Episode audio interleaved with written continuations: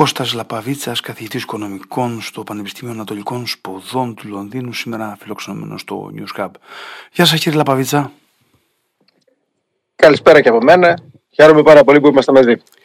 Κύριε Λαπαβίτσα, ε, βλέπουμε την εξέλιξη που έχει η αριστερά στην Ελλάδα με το ΣΥΡΙΖΑ και την αριστερά που υπάρχει εν γέννη. Βλέπουμε ένα κατακαιρματισμό, βλέπουμε μια πτωτικότητα.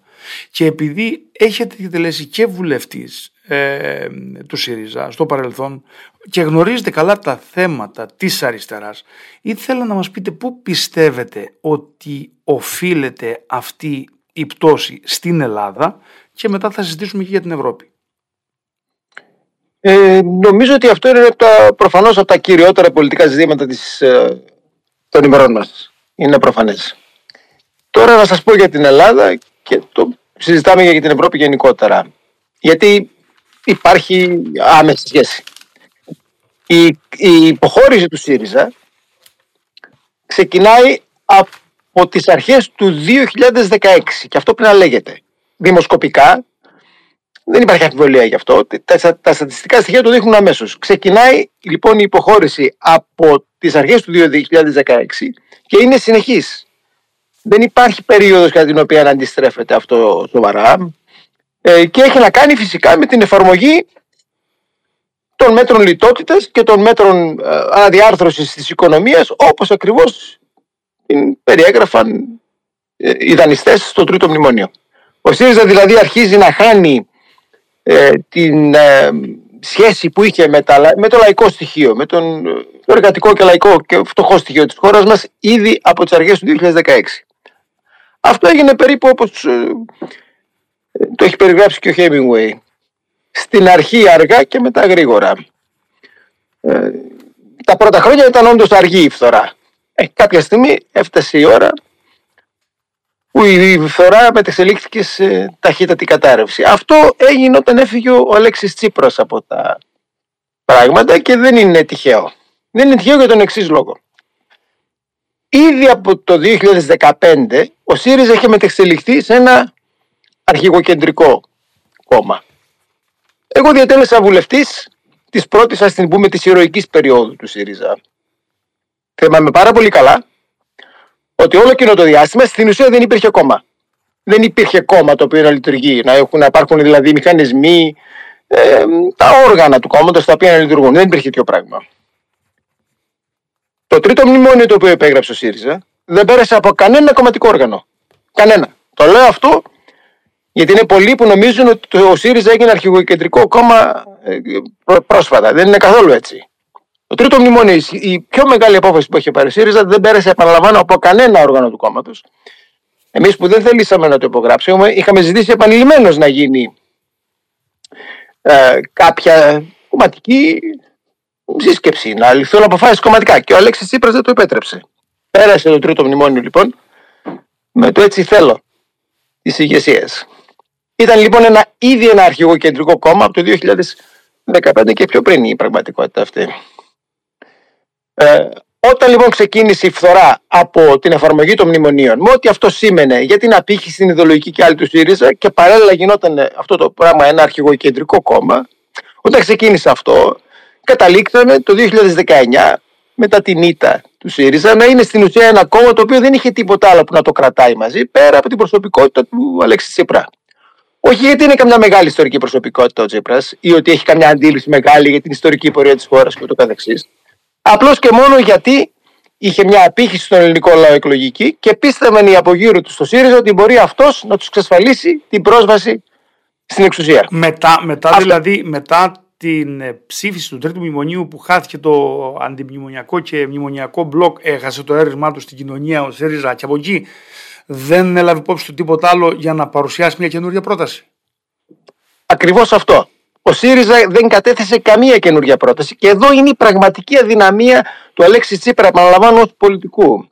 Γιατί; Ο Αλέξης Τσίπρας, κατά την άποψή μου, είναι πολύ καλός τακτικιστής.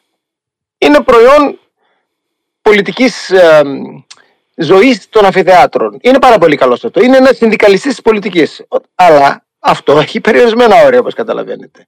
Όταν υπήρχε το πλαίσιο των μνημονίων, το οποίο το είχε αποδεχθεί, παρά τα όσα έλεγε, και το αποδέχτηκε πλήρως με το τρίτο μνημόνιο, χειρίστηκε τα, τις διάφορες τακτικές, ε, τακτικιστικές ανάγκες της, της ε, εποχής καλά. Τα μνημόνια τελειώσαν τύπης το 2018. Τελειώσαν τύπης γιατί γίναν πραγματικότητα, αυτή είναι η ουσία. Αλλά τελειώσαν τύπης το 2018. Μετά το 2018 λοιπόν ήταν ανάγκη να τεθεί επιτάπητος μια νέα κατεύθυνση για τη χώρα, να μιλήσει ο ΣΥΡΙΖΑ και να μας πει τι όραμα έχει για τη χώρα, που θέλει να την πάει. Αυτό ήταν δουλειά του ηγέτη, γιατί είχε ήδη γίνει προσωποκεντρικό κόμμα ε, γύρω από τον Αλέξη Τσίπρα. Αισθάθηκε απολύτως ανίκανος να το κάνει. Εκεί φάνηκε ε, φάνηκε τα πραγματικά όρια του Αλέξη Τσίπρα ως ηγετικής προσωπικότητας. Δεν μπόρεσε ποτέ να καταθέσει πρόταση γιατί δεν έχει πρόταση. Γιατί δεν έδειξε ποτέ ότι είχε αντίληψη για το που πηγαίνει η χώρα, τι πρέπει να κάνει, ε, πώς πρέπει να τεθεί, ε, να, ποιοι όροι πρέπει να τεθούν για να προχωρήσει η κοινωνία μπροστά η ελληνική, ποια είναι τα μεγάλα της προβλήματα και ούτω καθεξής. Πάνηκαν λοιπόν τα όρια του Αλέξη Ζήπρα και έτσι. Και αυτό οδήγησε σε, σε, σε βαθμιαία αποκόλληση από τα εργατικά και λαϊκά στρώματα, αυτό που είπε και πριν του Χεμίγκουε. Αυτό που ξεκινάει αργά, κάποτε γίνεται γρήγορο. Και έγινε γρήγορο λοιπόν με τον, από το 19 και μετά άρχισε να γίνεται όλο και γρηγορότερο. Και ο Τσίπρας ηχήθηκε ε, σε μια σειρά εκλογικών αναμετρήσεων. Όταν έφυγε το 23 πριν από μερικούς μήνες για να περιορίσει τη δικιά του προσωπική φορά, φθορά, διαλύθηκε και ο ΣΥΡΙΖΑ. Δεν είχε τίποτα που να τον κρατάει μαζί ο ΣΥΡΙΖΑ. Τίποτα άλλο πέρα από την νομή της εξουσίας, την οποία πίστευε ότι θα του εξασφαλίσει το πρόσωπο του Αλέξη Τσίπρα, το οποίο αποδείχτηκε ανίκανο να το κάνει. Με, ε, όταν έφυγε ο Αλέξης Τσίπρας, διαλύθηκε. αυτό είναι κάτι το οποίο το είχαν συζητήσει πάρα πολλοί αναλυτές πιο μπροστά, ότι τι θα γίνει αν φύγει το, ο Αλέξης Τσίπρας από τα πράγματα και φάνηκε. Τώρα όμως, να πάμε στο διατάφτα και με αυτό να περάσουμε και στα διεθνή. Όλος αυτός ο καταγερματισμός που βλέπουμε γενικότερα στην αριστερά. Πιστεύετε ότι επειδή δεν υπάρχει αντιπολίτευση, ας πούμε, το τι θα γίνει τώρα, τρίβει τα χέρια του που δεν υπάρχει μια ουσιαστική αντιπολίτευση; Όλο αυτό που βλέπουμε, πιστεύετε ότι θα δημιουργήσει την ανάγκη για να αναδειχθεί ένας ηγέτης που να λειτουργήσει ως ε, συνδετικός κρίκος, ως συνεκτικός κρίκος στα κομμάτια της αριστεράς, ή αυτό θα έχει θύρουσα πορεία και να δούμε ό,τι γίνεται σε όλη την Ευρώπη, που πλέον η δεξιά και η ακραδεξιά ε, ε, ε, παίρνουν ε, δημοσκοπικά τουλάχιστον ανεβαίνουν συνεχώς. Εδώ λοιπόν μπαίνουμε στο δεύτερο παράγοντα όπως ήδη αναφέραμε και πριν και όπως το έχετε θίξει και εσείς. Μπαίνουμε στο δεύτερο παράγοντα της υποχώρησης του ΣΥΡΙΖΑ και τη γενικότερη υποχώρηση της αριστεράς. Δεν είναι δηλαδή μόνο η υπογραφή του μνημονίου και οι αδυναμίε του Αλέξη Τσίπρα ω πολιτικής προσωπικότητας, της οποίας ανέφερα. Είναι φυσικά το ευρύτερο ιδεολογικό πλαίσιο μέσα στο οποίο κινήθηκε ο ΣΥΡΙΖΑ και το οποίο βλέπουμε δυστυχώς να, να επαναλαμβάνουν και να τονίζουν αυτοί που τώρα φεύγουν και θα επιστρέψω σε αυτό. Ε, το, το, το ουσιαστικό ιδεολογικό πρόβλημα είναι ότι ε, ο ΣΥΡΙΖΑ ποτέ δεν μπήκε σε ένα, σε ένα ιδεολογικό πλαίσιο αμφισβήτησης της ίδιας της της δομής της ελληνικής οικονομίας, της καπιταλιστικής οικονομίας της Ελλάδας. Δεν αμφισβήτησε ποτέ την καπιταλιστική της βάση. Αποδέχτηκε τα ιδεολογήματα και την προσέγγιση μιας αριστεράς, η οποία ε, τα τελευταία 30-40 χρόνια στην Ευρώπη και αλλού δεν θέλει να αμφισβητήσει το βασικό πυρήνα της καπιταλιστικής οικονομίας. Δεν κάνει δηλαδή αυτό που έκανε αριστερά ιστορικά. Αποδέχεται, τη, μια, αποδέχεται ορισμένα ιδεολογήματα αριστερά, τα οποία είναι ιδεολογήματα που έχουν να κάνουν με την ηθική πλευρά του καπιταλισμού, έχουν να κάνουν με την ε, έμφυλη διάσταση, έχουν να κάνουν με, τα, με το μεταναστευτικό, έχουν να κάνουν με τις φυλές. Ε, όλα, αυτά, όλο αυτό το πλαίσιο σχέσεων, αλλά όχι με την οικονομία. Στην οικονομία, αυτά που λέει η αριστερά σήμερα δεν αμφισβητούν την καπιταλιστική βάση ε, της οικονομικής ζωής. Ε, η βασική αδυναμία είναι αυτή. Ο ΣΥΡΙΖΑ μπήκε σε αυτή την ε, προσέγγιση, την αποδέχτηκε και σταδιακά αυτό συνέβαλε στην αποκόλληση του, στην αποξένωση του από τα εργατικά και λαϊκά στρώματα. Ε, συνέβαλε στο να μην μιλάει την ίδια γλώσσα, να μην έχει επαφή, να μην πείθει, να μην έχει την εμπιστοσύνη του εργατικού και λαϊκού στοιχείου. Αυτό είναι καταληστική σημασία σε εξέλιξη, γιατί δεν τη βλέπουμε μόνο στην Ελλάδα. Τη βλέπουμε και σε άλλες χώρες της Ευρώπης. Είναι μια γενική φθορά και πτώση της αριστεράς. Εκείνο που μου κάνει πολύ μεγάλη εντύπωση στις σημερινές συνθήκες είναι το εξής. Βλέπω μια σειρά ανθρώπων που αυτοπροσδιορίζονται ως αριστεροί μέσα στο ΣΥΡΙΖΑ και πολλοί από αυτούς έχουν πορεία και παράδοση στην αριστερά ο Νίκος Φίλης, ο Φιλίδης Σακαλώτος, μεγάλα στελέχη του ΣΥΡΙΖΑ, να φεύγουν γιατί δεν τους κάνει πλέον ο ΣΥΡΙΖΑ, θέλουν να διατηρήσουν την αριστερή τους ταυτότητα όπως λένε και να τονίζουν ότι η αριστερά την οποία, στην οποία πιστεύουν αυτοί και την οποία θέλουν είναι, ε, προσέξτε, είναι η, ε, η, η, αριστερά στην ουσία του 80. Είναι η ανανεωτική αριστερά όπως την ονομάζουν. Και εκεί φαίνεται πόσο κολλημένη είναι. Ποια ανανεωτική αριστερά; Τι ακριβώς ανανεώνεις; Ποιο πράγμα ανανεώνεις και τονίζεις με τέτοιο τρόπο την ανανεωτική αριστερά, το, το, ανανεωτικό χαρακτήρα της αριστεράς την οποία πρεσβεύεις; Πράγματα τα οποία τη δεκαετία του 80 ίσως να είχαν κάποιο περιεχόμενο, κατά την άποψή μου οδήγησαν σε αδιέξοδο, όπως είπα. Σήμερα δεν έχουν κανένα περιεχόμενο. Τι ακριβώς θέλουν να ανανεώσουν. Αυτό, αυτό που καταλαβαίνω εγώ τώρα και νομίζω και οι ακροατές είναι ότι από τη στιγμή γιατί η ελληνική αριστερά συνδέεται με την ευρωπαϊκή αριστερά ε, σε διάφορα επίπεδα. Η, η αριστερά στην πολιτική γεωγραφία της Ευρώπης ε, ε, έχασε το αποτύπωμά της, τουλάχιστον τα μεγέθη δεν είναι τα ίδια, από τη στιγμή που δεν έχει ένα έρισμα ως προς τα οικονομικά και ότι απορροφήθηκε πιο πολύ με τα ζητήματα του δικαιωματισμού και κουλτούρα walk και τα λοιπά. Αλλά ε, αυτό καταλαβαίνω εγώ έτσι όπως το παρουσιάζεται. Ε, αλλά υπάρχει και κάτι άλλο τώρα που θέλω να μου, να μου πείτε και για την ελληνική αριστερά αλλά και για την αριστερά στην Ευρώπη. Μήπως δεν μετασχηματίστηκε η έννοια σε ένα πρόβλημα, δηλαδή το μεταναστευτικό με όρους 80 ήταν ένα μέγεθος το μεταναστευτικό με όρους 2023 ένα διαφορετικό μέγεθος που επηρεάζει την ισορροπία των κοινωνιών. Η εθνική ασφάλεια ε, και η ασφάλεια του πολίτη ήταν κάτι άλλο πριν από 30 χρόνια. Μήπως δεν μετασχηματίστηκαν οι έννοιες και αντιλήψεις της αριστεράς γύρω από τα προβλήματα με αποτέλεσμα αυτή τη στιγμή να χάνει το αίρμα που έχει; Δεν νομίζω ότι δεν είναι, ότι είναι αποτέλεσμα ε, έλλειψης μετασχηματισμού. Ε, αν και καταλαβαίνω τι εννοείται. Ε, είναι περισσότερο δυναμία να καταλάβει η αριστερά ότι οι επιλογές που γίνανε πριν από 30-40 χρόνια είναι αδιέξοδο. Ε, και αυτό ήθελα να τονίσω και πριν μιλώντας για, την, για το κενό του όρου ανανεωτική αριστερά. Ποια ανανεωτική αριστερά; Ε, ε, αυτό το λένε άνθρωποι που δεν καταλαβαίνουν ότι αυτά που λέγονται ως ανανεωτική αριστερά τη δεκαετία του 80 είναι σήμερα διέξοδο. Και αυτό έχει να κάνει με τα θέματα που δείξατε. Δηλαδή, ε, πώς πρέπει να σταθεί η αριστερά σήμερα σε ζητήματα μεταναστευτικού, ε, σε, ζητήματα ε, θρησκευτικής ισότητας, σε ζητήματα ε, ισότητας των δύο φύλων, σεξουαλικής προτίμησης και ούτω καθεξής. Ε, αυτά είναι κεντρικά ζητήματα βεβαίως και παραμένουν στην κοινωνία. Εδώ όμως δεν έχουμε τη μετεξέλιξη που θα έπρεπε να συμβαίνει και θα έπρεπε να υπάρχει για να, για να, για να, για να τοποθετείται αριστερά με, αποτέλεσμα, με αποτελεσματικότητα στις σημερινές συνθήκες. Και αποκόβεται από το λαϊκό στοιχείο ως εκ τούτου. Μιλάει μια γλώσσα η οποία είναι ε, παροχημένη είναι, ή είναι γλώσσα των μεσαίων στρωμάτων και των ανώτερων στρωμάτων. Τα λαϊκά στρώματα δεν δέχονται τις προσεγγίσεις αυτές, την αντίληψη αυτή, γιατί είναι ξένα προς την καθημερινή τους πραγματικότητα. Ε, και γιατί δεν συνδέονται αυτές οι, οι, αυτός ο τρόπος ομιλίας και αυτή η αντίληψη αριστεράς με, με τις άμεσες ανάγκες που αντιμετωπίζουν καθημερινά οι άνθρωποι του Μόχτου. Ε, τους φαίνεται ε, τελείως απομακρυσμένα από την, από την καθημερινή τους πραγματικότητα και είναι απομακρυσμένα από την καθημερινή τους πραγματικότητα. Ε, άρα λοιπόν δεν είναι τόσο θέμα να μην ανανεωθούν οι αντιλήψεις. Είναι θέμα ε, ή να αλλάξουν οι αντιλήψεις, να προσαρμοστούν στις σημερινές συνθήκες. Είναι θέμα να καταλάβει η αριστερά ότι έχει μπει σε ένα διέξοδο και πρέπει να βγει από αυτό. Εδώ δεν βλέπω καμία κίνηση τέτοια από αυτούς που έχουν το ΣΥΡΙΖΑ. Αυτό που θέλουν να κάνουν είναι να επαναλάβουν το διέξοδο.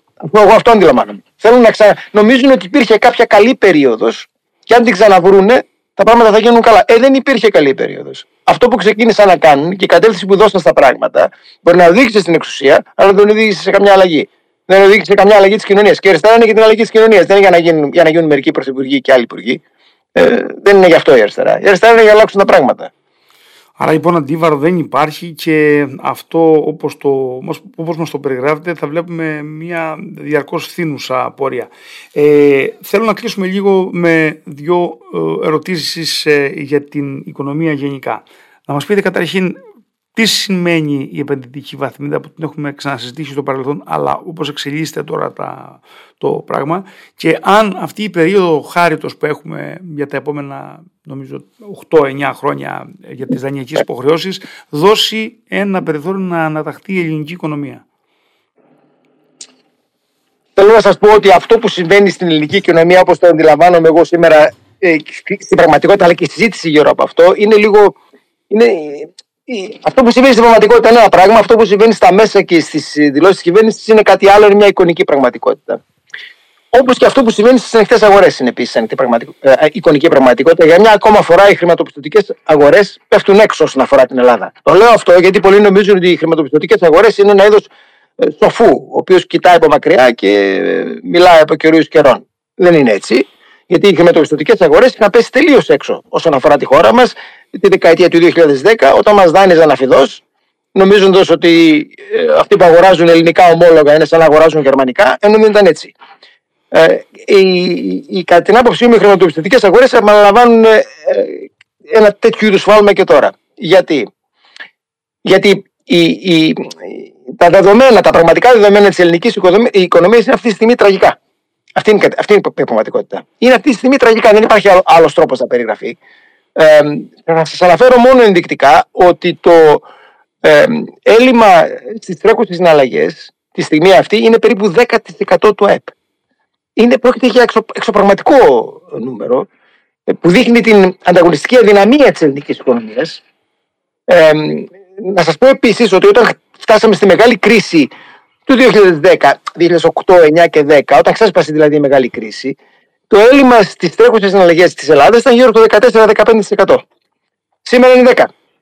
Ξαναφτάσαμε δηλαδή από μια κατάσταση σχετικής ισορροπίας μέσω τρομακτικής λιτότητας ε, πριν από μερικά χρόνια, την εποχή των μνημονίων, σε μια κατάσταση 10% ελλείμματος ξανά. Γιατί; Γιατί δεν άλλαξε η υποκείμενη πραγματικότητα.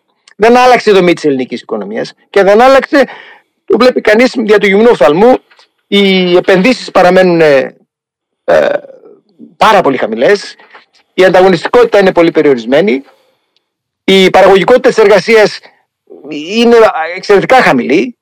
Ε, η Ελλάδα δηλαδή δεν σημειώνει ε, ούτε αλλαγή της οικονομικής της δομής, ούτε επιτυχία σε κάποιον τομέα ε, διεθνώς.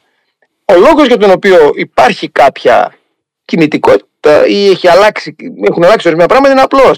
Πίεση προς τους μισθούς. Αυτή τη στιγμή έχουμε τους χαμηλότερους μισθούς της Ευρωπαϊκής Ένωσης. Και αυτό είναι απόρρια των μνημονίων. Αυτό ήταν τα μνημόνια. Αυτή ήταν η εσωτερική υποτίμηση την οποία διάλεξαν όσοι επέβαλαν τα μνημόνια. Μισθή χαμηλή. Πίεση προς τα κάτω. Μια χώρα δηλαδή που θα κατεβάσει τους μισθούς και ελπίζει ότι μέσω των χαμηλών μισθών θα αναπτυχθεί. Πράγμα που δεν πρόκειται να γίνει ποτέ. Σας λέω όσοι γνωρίζουν από οικονομικά της ανάπτυξης το καταλαβαίνουν. Η μισθή λοιπόν της Ελλάδας είναι η χαμηλότερη στην Ευρωπαϊκή Ένωση. Ε, και αυτό πηγαίνει με την υπόλοιπη ε, δυστοκία ε, την οικονομική. Αυτό που πηγαίνει καλά είναι ο τουρισμός, ο οποίος πατάει και αυτός σε χαμηλούς μισθούς. Είναι εξωστρεφής με την έννοια ότι τραβάει κόσμο απ' έξω και στηρίζεται στις εισαγωγές δεν παράγουμε καν αυτό που χρειάζονται, χρειάζεται η τουριστική ε, υποδομή για να στηριχτεί. Ε, και φυσικά μέσω του τουρισμού ε, έχει διευρυνθεί και ο χρηματοπιστωτικός τομέας και πηγαίνει και προς τα κίνητα που λόγω της ρευστότητας που δημιούργησε η Ευρωπαϊκή Κεντρική Τράπεζα την τελευταία διετία τριετία έχουν περνάνε μια κατάσταση ευμάρειας. Βλέπουμε δηλαδή φαινόμενα για πρώτη φορά στα ελληνικά πράγματα τα τελευταία δύο-τρία χρόνια αυτό που ονομάζεται χρηματιστικοποίηση της οικονομίας. Δηλαδή μια οικονομία που δεν παράγει ή παράγει πολύ προβληματικά, αλλά ο χρηματοπιστωτικός τομέας και αυτός ειδικά ο τομέας που συνδέεται με τα ακίνητα μεγαλουργεί. Αυτό ζούμε. Επειδή μιλήσατε για τα χαμηλά επίπεδα των επενδύσεων και με αυτό θέλω να κλείσουμε. Ε, αυτό το οποίο διαφημίστηκε και από αναλυτές αλλά κυρίως από την κυβέρνηση ότι ε, μπαίνοντας στην επενδυτική βαθμίδα αναβαθμίζεται η οικονομία και αλλάζουν και αλλάζει και ο τρόπος δανεισμού στις αγορές δεν μπορεί να ανοίξει το επενδυτικό ενδιαφέρον. Δεν υπάρχει καμία τέτοια προοπτική, σας το λέω και σας το παραλαμβάνω. Αυτά είναι ε, κουβέντες ανθρώπων που δεν βλέπουν πέρα από το καθημερινό παρεδόση των χρηματοπιστωτικών αγορών. Ε, δεν γίνεται έτσι η πραγματική αλλαγή στην επενδυτική δραστηριότητα σοβαρών χωρών. Δεν πρόκειται δηλαδή να ανέβει η επένδυση από τα 24 δισεκατομμύρια κατ' έτος ε, στη χώρα μας συνολικά ή περίπου 14%-15% το ΑΕΠ όσο είναι. Δεν πρόκειται να ανέβει εκεί που πρέπει. Δηλαδή δεν πρόκειται, η Ελλάδα χρειάζεται να το διπλασιάσει για να προχωρήσει. Δεν πρόκειται να γίνει αυτό παίρνοντας την επενδυτική βαθμίδα. Η επενδυτική βαθμίδα θα επηρεάσει το τι θα γίνει όσον αφορά την εισρωή ξένου κεφαλαίου. Μα το ξένο κεφάλαιο ποτέ δεν πρόκειται να αλλάξει τις καταστάσεις σε μια χώρα. Αυτό που θα κάνει το ξένο κεφάλαιο στη χώρα μας, καθώς θα μπει μέσα, και εκεί έχει σημασία η επενδυτική βαθμίδα, είναι να, να τονώσει ακόμα περισσότερο τα φαινόμενα της φούσκας στα οποία αναφέρθηκα, της χρηματοπιστωτικής φούσκας στα οποία αναφέρθηκα. Εκεί, ναι, αυτό θα γίνει. Ήδη γνωρίζουμε από το 22 και μετά ότι ο κύριος όγκος των κεφαλαιακών εισρωών δεν είναι, δεν είναι στη δημιουργία παραγωγικού δυναμικού, ίσα ίσα μόλις, και, μόλις περίπου ένα 15% των εισρώων πηγαίνει στην ε, παραγωγική βάση. Αν πηγαίνει και αυτό. Το υπόλοιπο πηγαίνει στην χαρτιά, τα χρηματοπιστωτικά, στην εμπορία χρηματοπιστωτικών αξιών και στα κίνητα. Η, η, η, η αναβάθμιση λοιπόν της χώρας μας έχει να κάνει κυρίως με αυτό. Βέβαια θα έχει και κάποια επίδραση στο πώς μπορούν να δανειστούν οι επιχειρήσεις διεθνώς, αλλά οι ελληνικές επιχειρήσεις δεν έχουν ιδιαίτερες ανάγκες από αυτό. Δεν είναι εκεί δηλαδή το πρόβλημά τους. Δεν θα λυθεί λοιπόν κάποιο ουσιαστικό πρόβλημα. Παρουσιάζεται με πολύ ε, συρρευευτικό τρόπο αυτό, το, αυτό που συνέβη, γιατί θεωρεί, θεωρεί η κυβέρνηση, γιατί τόσο καταλαβαίνει, ότι είναι μια επιβράβευση της δραστηριότητάς της και επίσης γιατί ο χρηματοπιστωτικός τομέας το θέλει. Έτσι είναι αυτό. Το, το βοηθάει το χρηματοπιστωτικό τομέα να εξασφαλίζει φτηνότερα κεφάλαια και να βγάζει κέρδη ο ίδιος. Αλλά για την οικονομία την ίδια θα έχει πολύ μικρό ε, πολύ μικρό αντίκτυπο. Δεν είναι εκεί το πρόβλημα της Ελλάδας. Η Ελλάδα χρειάζεται αυτή τη στιγμή ολική αναδιάρθρωση του παραγωγικού της δυναμικού. Αυτό το καταλαβαίνει και ένα μικρό παιδί όταν κοιτάει το τι συμβαίνει στην οικονομία. Αυτό δεν θα συμβεί χωρίς να υπάρξει συστηματική δημόσια παρέμβαση. Τελεία. Αυτό πρέπει να το καταλάβουν όλοι. Δεν θα συμβεί χωρίς συστηματική δημόσια παρέμβαση. Όχι βέβαια με το δημόσιο όπως αυτό είναι σήμερα. Γιατί ε, ε, όλοι καταλαβαίνουμε ότι δεν μιλάμε για δημόσιο, πρέπει πρώτα να γίνει το εμείς στο δημόσιο. Το, το αντιλαμβανόμαστε αυτό. Αλλά πρέπει να καταλάβουμε ότι αν στηριχτούμε μόνο στην ιδιωτική πρωτοβουλία και περιμένουμε να γίνει από εκεί, είτε από τα χρήματα που θα έρθουν απ' έξω, είτε από τους δικούς μας εγχώριους ε, καπιταλιστές, αυτούς που έχουν κεφάλαιο, δεν πρόκειται να γίνει ποτέ αυτό το πράγμα. Ποτέ. Μάλιστα, κύριε Λαπαβίτσα, θα ήθελα να σα ευχαριστήσω θερμά για την παρουσία και την ανάλυση σας. Σίγουρα στο προσοχέ ε, διάστημα πρέπει να κάνουμε μια ε, συζήτηση για την οικονομία και όλα αυτά τα οποία μας αναλύεται επιμέρους, αλλά μόνο με θέμα την ελληνική οικονομία. Σας ευχαριστώ πολύ. Εγώ σας ευχαριστώ να είστε καλά.